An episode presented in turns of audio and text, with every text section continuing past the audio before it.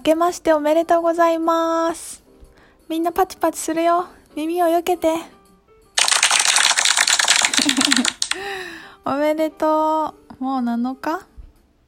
ですね。まだ、まだまだ私はお正月気分でぼーっとしておりますが、今年一発目のラジオ配信です。ひとみちゃんの宇宙研究所ラジオ版です。はい、皆さんいかがお過ごしでしょうか？どんな年末年始でしたか？いろいろ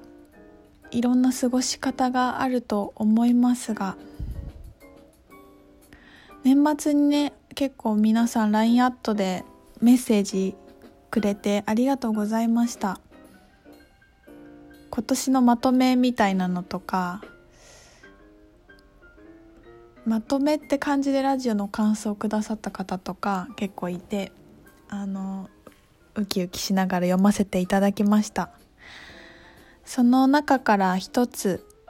ちょっとご紹介したいと思います。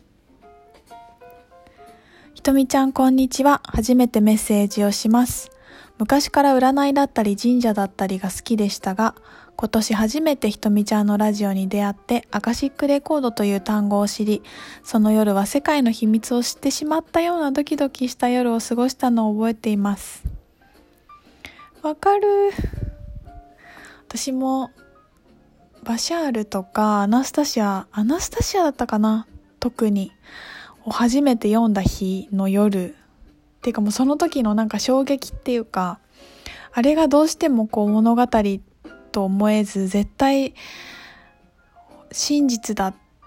ていう確信のもとを読んでいる自分となんかもうワクワクしたのをねすごい覚えてて半身浴しながらお風呂でずっと読んでたんだけどわかります。その異世界の秘密を知ってしまったようなドキドキ感。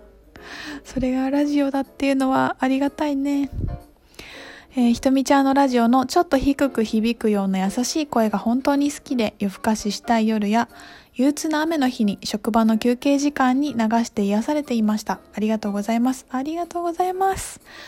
いつもゆるっと癒されすぎて時間が短いな。1、2時間ぐらい話してほしいなと思ったりもしてます。ひとみちゃんはいろんなことを日々やってるので難しいかもしれませんがいつかツイキャス的な長い時間が聞けたらいいなと密かに期待したいしています。そうだね。なんか話してると誰か突っ込んでくれないかなって思う時あるからちょっと今度やってみようかね。なんかね、だらだら話すのがあんまり得意じゃない気がしたりして検討します。先日仕事終わりの深夜3時おー夜遅くまで仕事してますね。ベランダから夜空を見ながら UFO 見えないかな見えたら嬉しいなと思っていたら一瞬星より強い光が光ってひょろっと流れ夜空に消えるのを見ました。人生初の UFO と思われるもの。私の声に応えてくれたような気がしてそして可愛い光にとても嬉しくなりました。わあ明日も頑張ろうって思いました。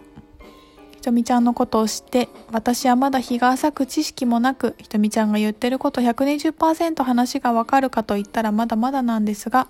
物語、物事の考え方が少しずつ変わって毎日生きやすくなりました。それはよかった。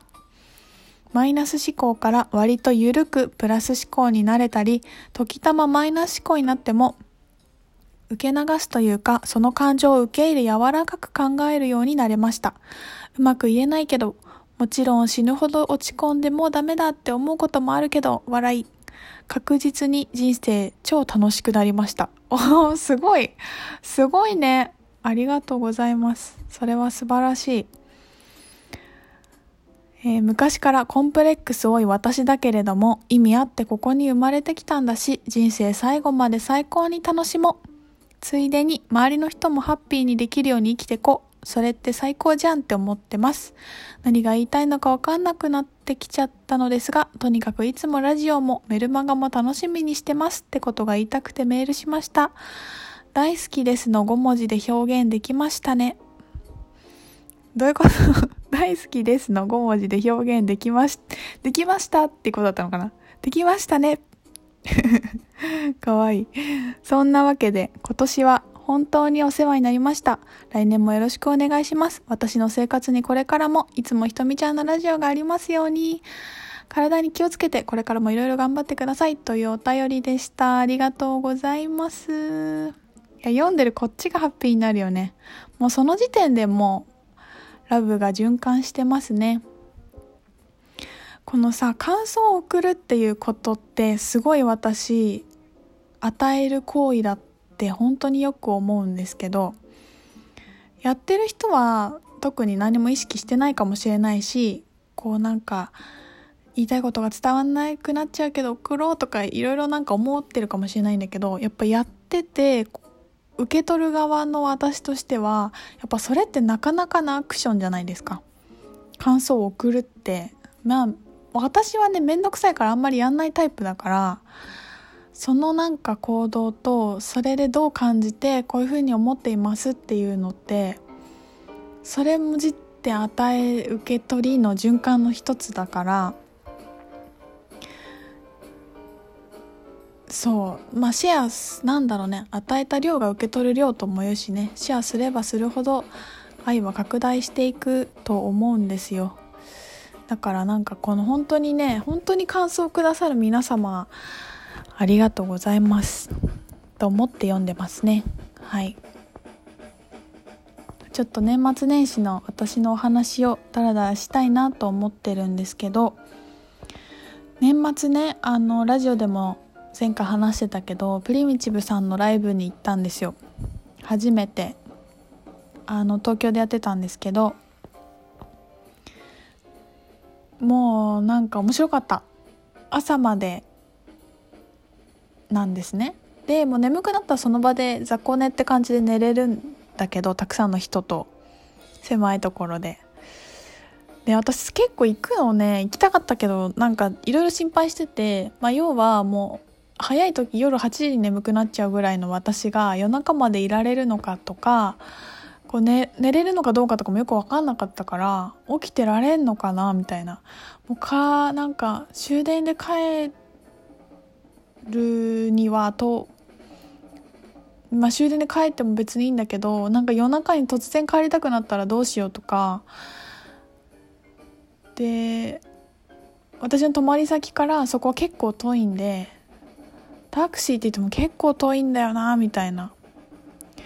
とかでなんかうじうじ考えてたんだけどまあいいやと思って行ってたんだけどもねすごい楽しかった。もう全然私、まあ、気持ちよくて目つぶったりしてたけどほぼずっと起きてプリミさんがお話しして舞をしてライブしてお話しして舞をしてライブをしてみたいなのを繰り返しつつ朝までっていう感じだったんだけどもうねなんかどの話もすごく面白かったしなんか本の制作裏話的なこともあったりとかしてすごく良かったです。なんかね勘違いしてたなって思ったのはその気を使わず愛を使うっていう本にもよく書いてあるんですけどなんかそのすごい力んだら即死って言ってるんですねプリミさんは。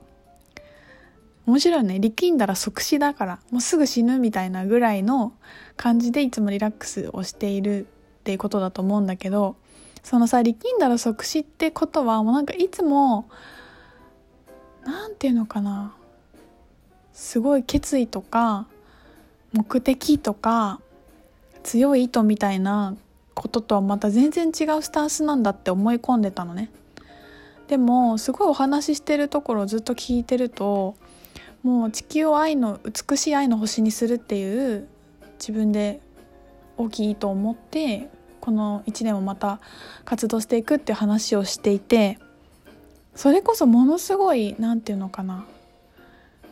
エネルギー自分のエネルギーをどこに運んでいくかっていうものすごい目的というか意図があって向かう先がすごくあってで向かう先といっても何ていうの大きいビジョンなんだと思うんだけどを持ちつつ今今今に居続けてそれで別に何て言うのかな肩の力を抜いているっていうこのなんか全部が一度にされている人を目の前で見てすごくそれが勉強になったっていうか私にとって大きいダウンロードでしたね。なんかこうやっぱり強い糸とか大きい意志とかっていうものって私はついつい肩に力が入ってしまうように感じるし肩に力が入りがちだしなんか頑張るまだまだまだ頑張らなきゃいけないみたいなモードに結構スイッチ入りがちだからなんだけどでね確かにその自分でいいと思って世界を良くしようとしていて活動している人たちがたくさん知ってるけど結構みんななんていうのかなややっぱ頑張ってるよなみたいなこううっていうこう力っていうかまあそれは何に関してまあそれが地球の平和とか環境的なことに対するいい方向に対するコントロールしたい気持ちかもしれないしどういうふうに出ちゃうかわからないけどなんかそれを持ちながらすごく自然体だっていう人っているんだっていうのがなんかすごくあって私もこうなろうって思いました。でもやっぱり自分私もよく言ってたけど意図のないところにエネルギーは働いていかないんだよね。だから全てのものをどういう自分がいいと思ってどうして生きたくてそれをするのかっていうところがまずないとさエネルギーが流れていかないし